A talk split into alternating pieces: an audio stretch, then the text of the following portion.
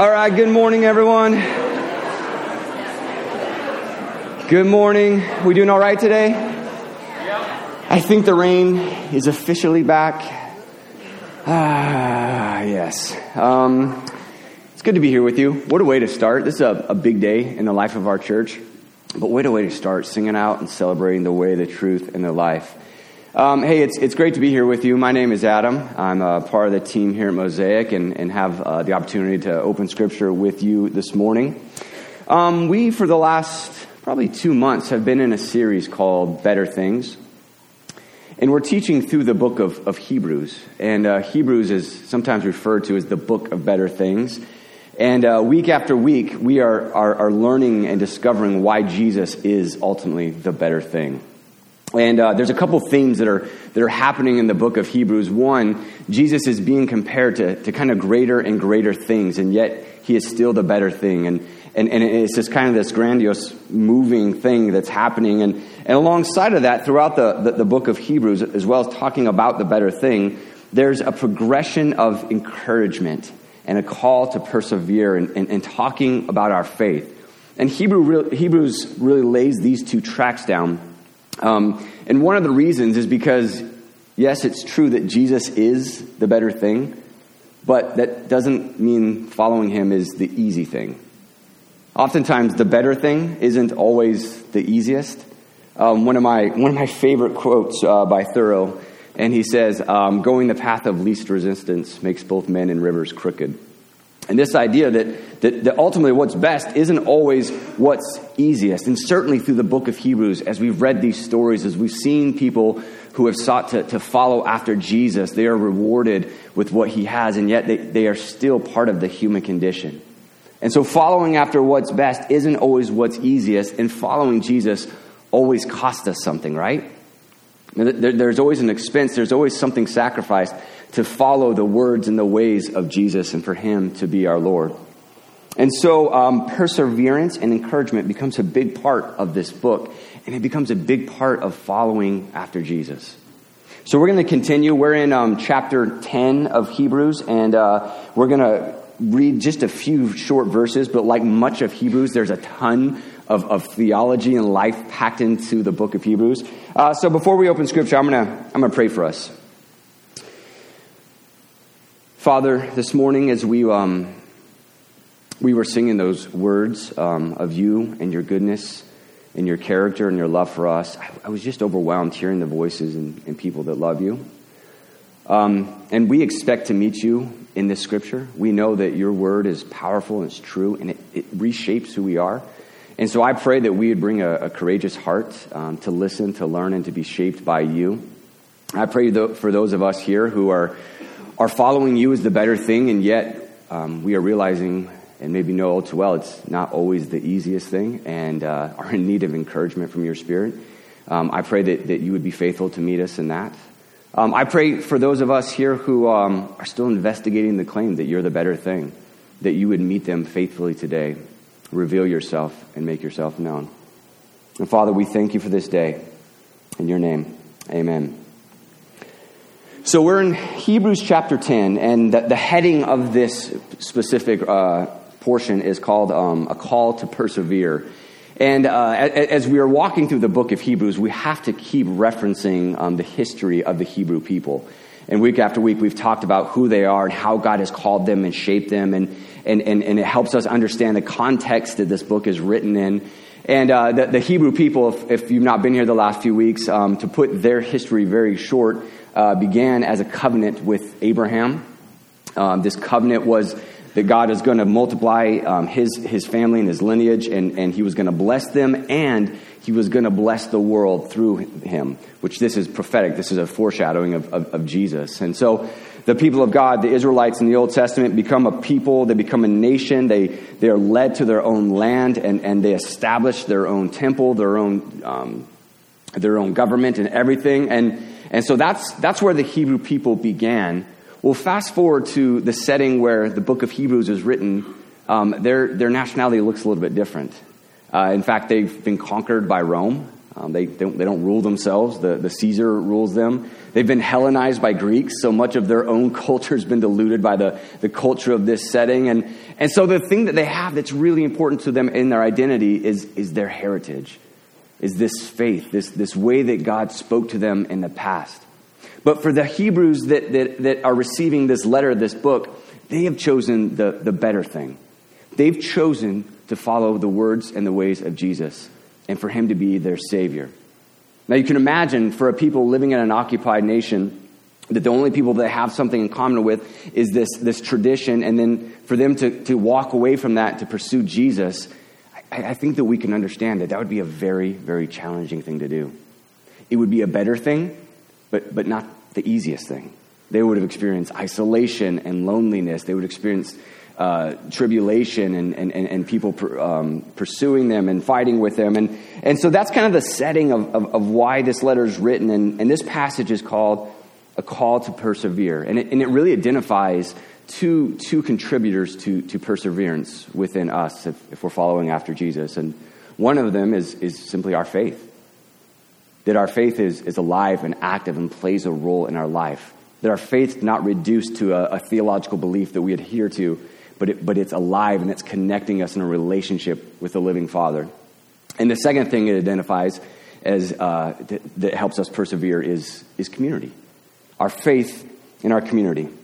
So if you have a Bible, turn there with me. This is Hebrews chapter 10. Uh, I'm going to start in verse 19. And uh, it says this Therefore, brothers and sisters, since we have confidence to enter the most holy place by the blood of Jesus, by a new and living way opened for us through the curtain that is his body. And since we have a great high priest over the house of God, let us draw near to God with a sincere heart and with full assurance that faith brings, having our hearts sprinkled to cleanse us from a guilty conscience, and having our bodies washed with pure water.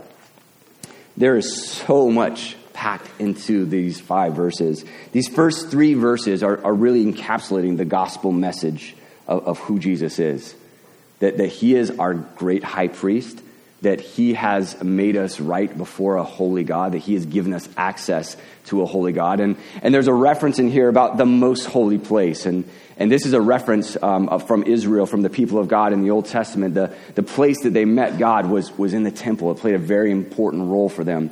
And, and in the middle of this was the Holy of Holies, or the most holy place. And uh, it represented the presence of God. And, and one day a year, you can read about this in Leviticus 16 if you have extra time on your hands.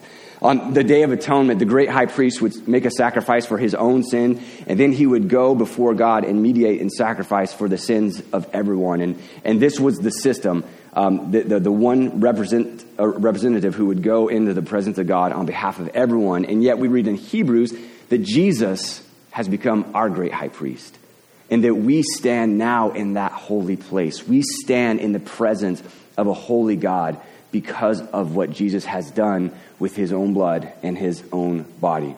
So we start with this, this, uh, this realization of what this message is that this is the gospel of Jesus, that, that, that this is the confidence we have, not because what we have done, but because what he has done and because who he is. And then it leads us into an invitation. So it says who Jesus is, and it says that he is our great high priest and he has cleansed us, and then it leads us into this invitation. It says, firstly, to draw near. To draw near. What, what does it mean to draw near God? Is, is he in a different place and, and I am further from him, and if, if I move to a certain place, I'll be closer to him? Are, are, are, we, are we apart? Is there places that God is and places that God isn't? No. I mean, we, we read from David in Psalms 139. He says, There's nowhere I can go from your presence. There's nowhere. If I ascend to the heavens, you're, you're there. If I go to the depths, you're there. there. There's nowhere I can escape from the presence of God. So when we're invited to draw near, it's, it's not a matter of proximity, it's a matter of relationship. This phrase, draw near, another way to, uh, to define this could be come and see and come and celebrate. To come and have an awareness, a revelation of who God is. So, because of what Jesus has done for us as our great high priest, we are now invited into a living relationship with a holy and living God. He says, Come and draw near. This is where our faith is growing. When we come and we draw near into the awareness, into the relationship with our God. Now, I'm always struck when, when we sing these songs like we're singing today You are the way, you are the truth, you are the life, that, that these are, are ways that we are becoming more aware of who God is, and it's expanding our faith. Our faith is growing. N.T. Wright says, um, Faith isn't something that you drum up by your own efforts. The faith, it's, it's not something I'm doing to psych myself up or a, a shot of adrenaline or, or excitement. It's, it's not something that I'm positive, positively affirming, affirming myself in. He says this faith isn't something that you drum up on your own effort. It comes when you are looking hard at the object of your faith, namely Jesus. We don't produce faith and drum it up within ourselves. Our faith grows and expands when we look at Jesus. And so we're invited to draw near to a greater awareness of who Jesus is. And as my faith grows, my perseverance grows. So we're invited to draw near.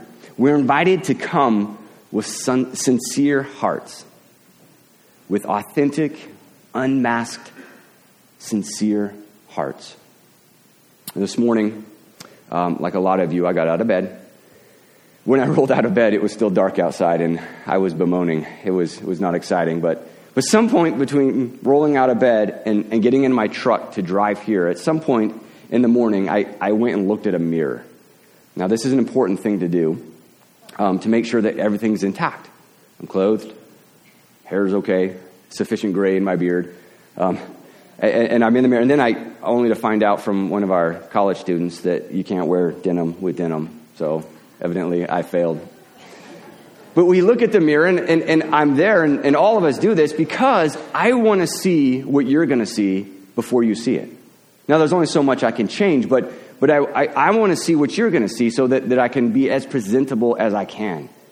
And if you told me that later today we're going to go to a black tie event or we're going to a wedding, I, I would find myself once again in front of a mirror saying, Is this the way I'm supposed to look at this in this environment, at this, at this, uh, at, at, this wedding? Is this, is this sufficient? Is this the best version of myself that, that I can create? I want to see what you're going to see before you see it.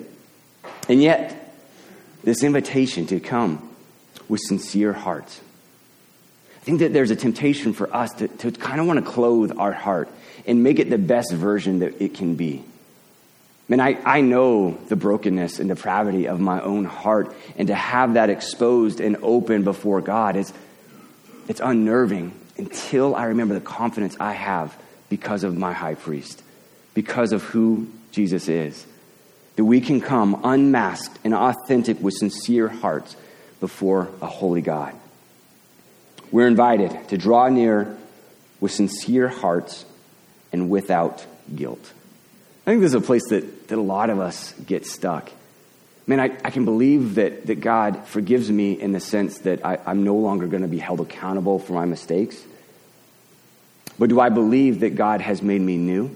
That God has cleansed me to the point that He no longer sees me and defines me by my depravity and brokenness? See, this is a place where my faith in who Jesus is leads to confidence and leads to perseverance. It tells us in 2 Corinthians 5 that, that if we are in Christ, if we are claiming this, this gospel narrative, this story, if this is who we are, then we are new creations. The old is past and the new has come.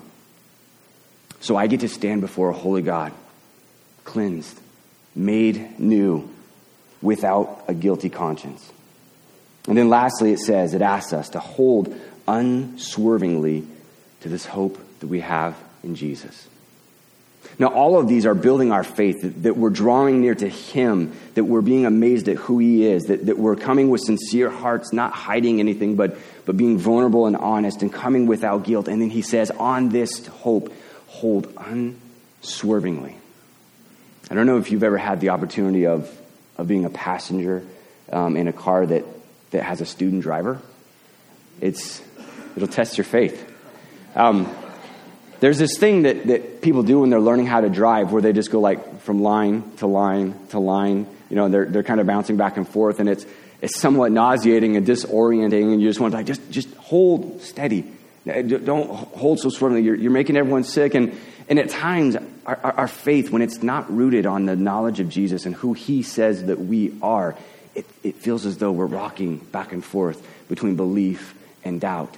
And, and my identity in him and the temptation to believe that I'm defined by, by my brokenness and depravity. And, and the author of Hebrews says, hold steadily to this hope, not because of who we are, but because of who he is.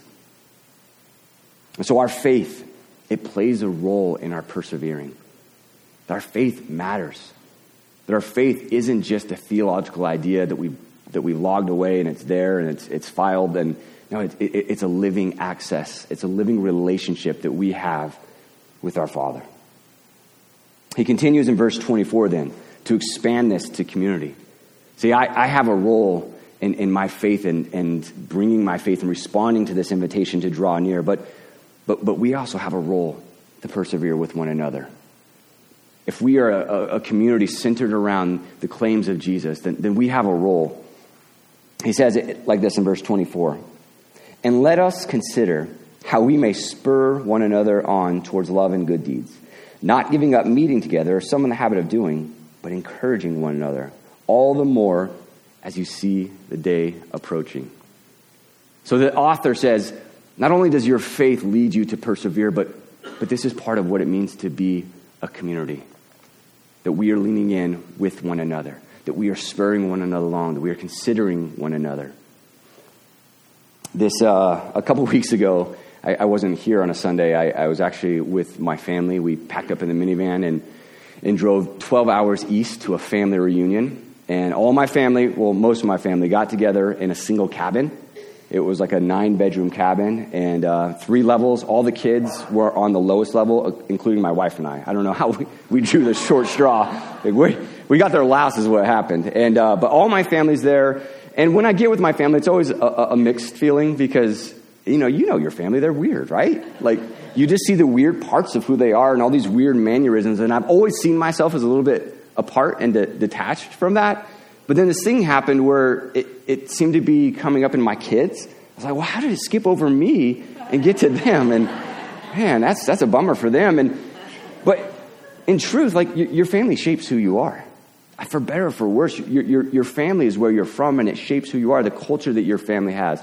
Every family has a way that they operate, that they communicate, a, a way that they treat one another. There, there's a culture that, that shapes who you are my family, we were um, sitting in the cabin. It was snowing, so we couldn't really get outside. So we decided um, to go do one of those escape rooms. Anyone ever heard of this? Yeah, I, I brought a picture. Um, it'll, it'll be up here. This, yes, th- there we are. This is my family. Um, we're in a, an escape room that was Monopoly themed. That's it's, it's not violent. It's just Monopoly themed. It looks. Um, and the whole premise of this is you're, you're given these set of clues, and you have one hour to try to escape. All right, now this is the perfect environment for everyone's personalities to come bubbling to the surface, right? Like the people who are into puzzles and, and, and stuff like that, like they're nerding out and trying to figure stuff out. And, and my aunt, let's just say she's a, a take charge personality, was certainly taking charge and she's field marshaling everything. And, and everyone's personalities are coming to the surface. And it was, it was actually really cool. We had a blast. We finished with time to spare. Just throw that out there. But at the end, when we were driving home, we, we were discussing it and saying, you know, I, I don't think, hadn't we all been there, we've been able to figure that out. Like there were parts of it that required someone to really understand puzzles, and then parts of it that, that required someone to put everything together. And, and, and, and everyone's giftedness and, and personalities contributed, contributed to how we moved forward in this. And, and I don't think we could have done it alone or as individuals. Likewise, we're, we're called into this family because we need each other. We're called into community because, because I need you to persevere in the faith, and you need me to persevere in the faith. And so the author of Hebrews says that we, we consider. We consider one another. This, this word, it's, it's an empathetic um, leaning in, it's an empathetic understanding and studying of, of who someone is, that, that we're making space for the kind of relationships where, where we're actually getting to know each other. It, it, it's pushing further into relationship. And, and that kind of community, considering one another, creating space for one another, it, it requires some level of sacrifice. When I get together with my family, we, we have a really good time, but, but we do it quite often. We do it once every year or two, and, it, and it's, it's a sacrifice. Driving in a minivan with three kids for 12 hours for a two day uh, reunion and then driving back, it was a huge sacrifice, and, and yet it's, it's given us access to deep community. See, we're called to consider one another, to, to look at one another empathetically, and to create space for one another, and to, to, to be community. The author says to not give up meeting together as, as some are in the habit of doing. That there's an intentionality of us being a part of community and allowing others to be a part of community and creating space for one another and empathizing and considering one another. And I think that there's a lot of, of obstacles or hurdles for us as, as we ask why we wouldn't gather together, as, as it says some are in the habit of doing. Um, and, I, think some of those uh, could be like, like the safety of isolation. Um, for, for some, the idea of sharing life, the risk of sharing life, feels difficult and hard. And certainly, relationships are risky. Sharing life is, is risky. And, and so, for some, there's a temptation to, to live in isolation. It's, it's, it's almost as though people live with bubble wrap kind of around their hearts. Like they're there, but they're, they're kind of insulated from everyone around them. Uh, for some, it's, it's simply prioritizing. It's simply, there, there's a lot of things we can do. Are we prioritizing meeting together as God's people and sharing life and considering one another? Um, some of it even is, is the culture and the place that we live. Uh, we live in, in a place where, where people kind of lean back a little bit. Um, I, I, noticed this in the, the team, the soccer team I'm coaching. I, I mentioned a couple weeks ago that I'm, I'm coaching a, a, soccer team. It's all newbies. And so um, the teams that we're playing have all been together since like kindergarten. These are all a bunch of fourth and fifth graders who don't know each other. And, and uh, as the season has gone on, they, they begin to gel a little bit and, and get to know each other a little bit more. And in fact, um, they're getting better. We've won our last two games. Yesterday was our last game. But, but the greatest thing, the biggest achievement that's happened is that the parents have actually started conversing with one another. It was so awkward. Our first handful of practices, all the parents would come and stand on the sideline and just talk. You can share. You can share your life. You can open up. You can say words. It's not that hard. And, and yet, there, there's part of our, our culture that, that, that invites us to lean out.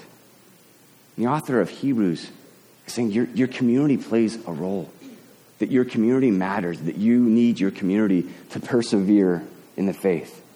It says, consider, consider one another and spur one another on to love and to good works I love that it uses this word spur because it's not like nudge or come on, you can do it. It's spur, it, it, it's almost a, a, provoking kind of word. It, it's a little bit more aggressive, it's a little bit more pushy. He says, spur one another along, push one another along into love and to good works. What this means is that, that, that we are believing the redempted version of each other and pushing into that reality.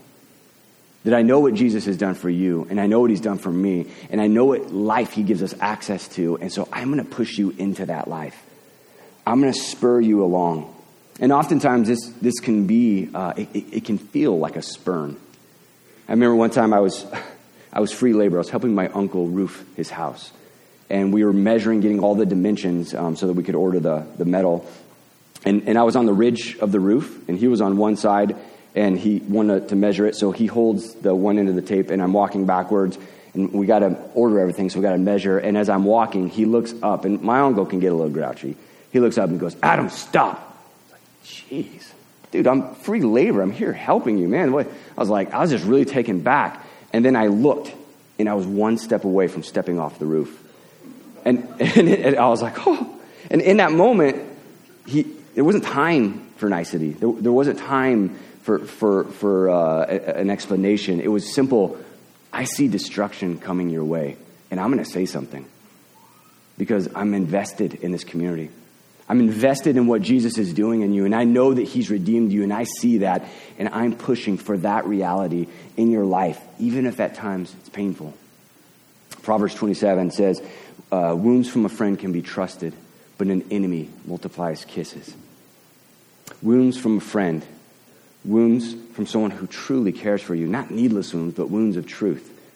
Wounds that, that, that are, are someone saying, hey, the direction you're going is, is not what Jesus has for you.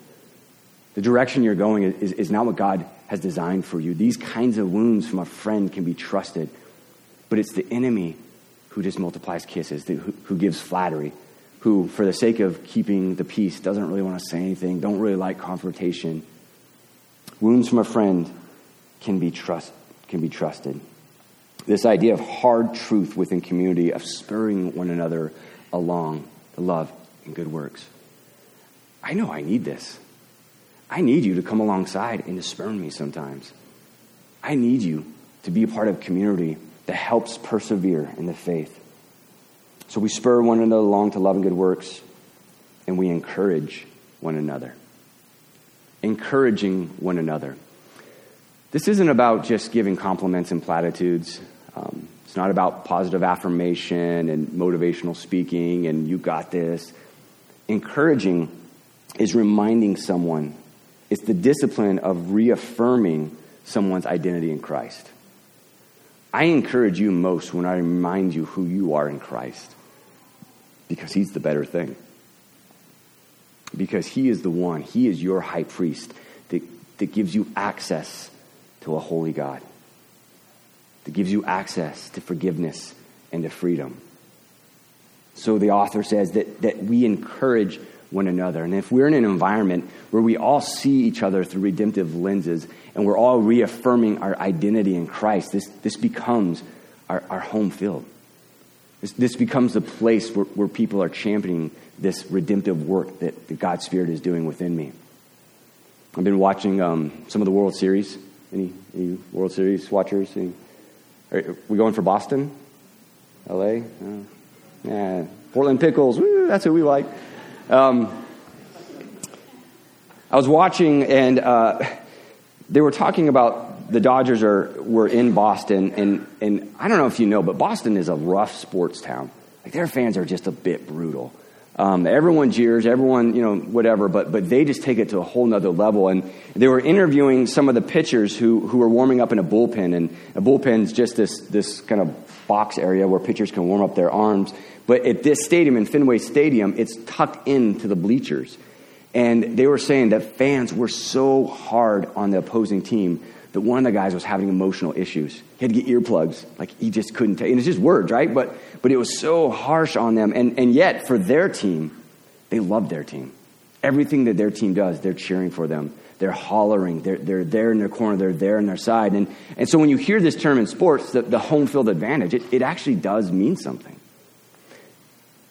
We're called to be the kind of community where this is our, our home field, where I see you through redemptive lenses. I know what Jesus has done for you, I know that He's redeemed you. And this is a place where that's going to be reaffirmed over and over. This is the truest form of encouragement. That's the truest form of encouragement because it's leading you to transformation and it's leading you to freedom. As we pursue the better thing, as we pursue Jesus, we are called to persevere with our faith and with community. I'm going to invite our band, our team to come forward. We're going to continue in our worship, and, and I want to read um, actually from the end of chapter 10. And here in a moment, um, we're going we're gonna come to the table. Um, this, this thing that we do that Jesus instructed us to do in remembrance of Him as our high priest, in remembrance that it was by his body and, and his blood that, that we have forgiveness and, and access to our, our Holy Father. And so we're, going to come and we're going to worship through communion. Uh, but I, I want to read this, the, these last um, three verses as a statement of, of who we are as, as, as a community centered around the, the claims and teaching of Jesus. And it says this You need to persevere so that when you have done the will of God, you receive what he has promised. Verse 37 says, For in just a little while he who is coming uh, will come and will not delay. And, but my righteous one will live by faith, and I take no pleasure in the one who shrinks back. But listen to this. But we do not belong to those who shrink back and are destroyed, but those who have faith and are saved.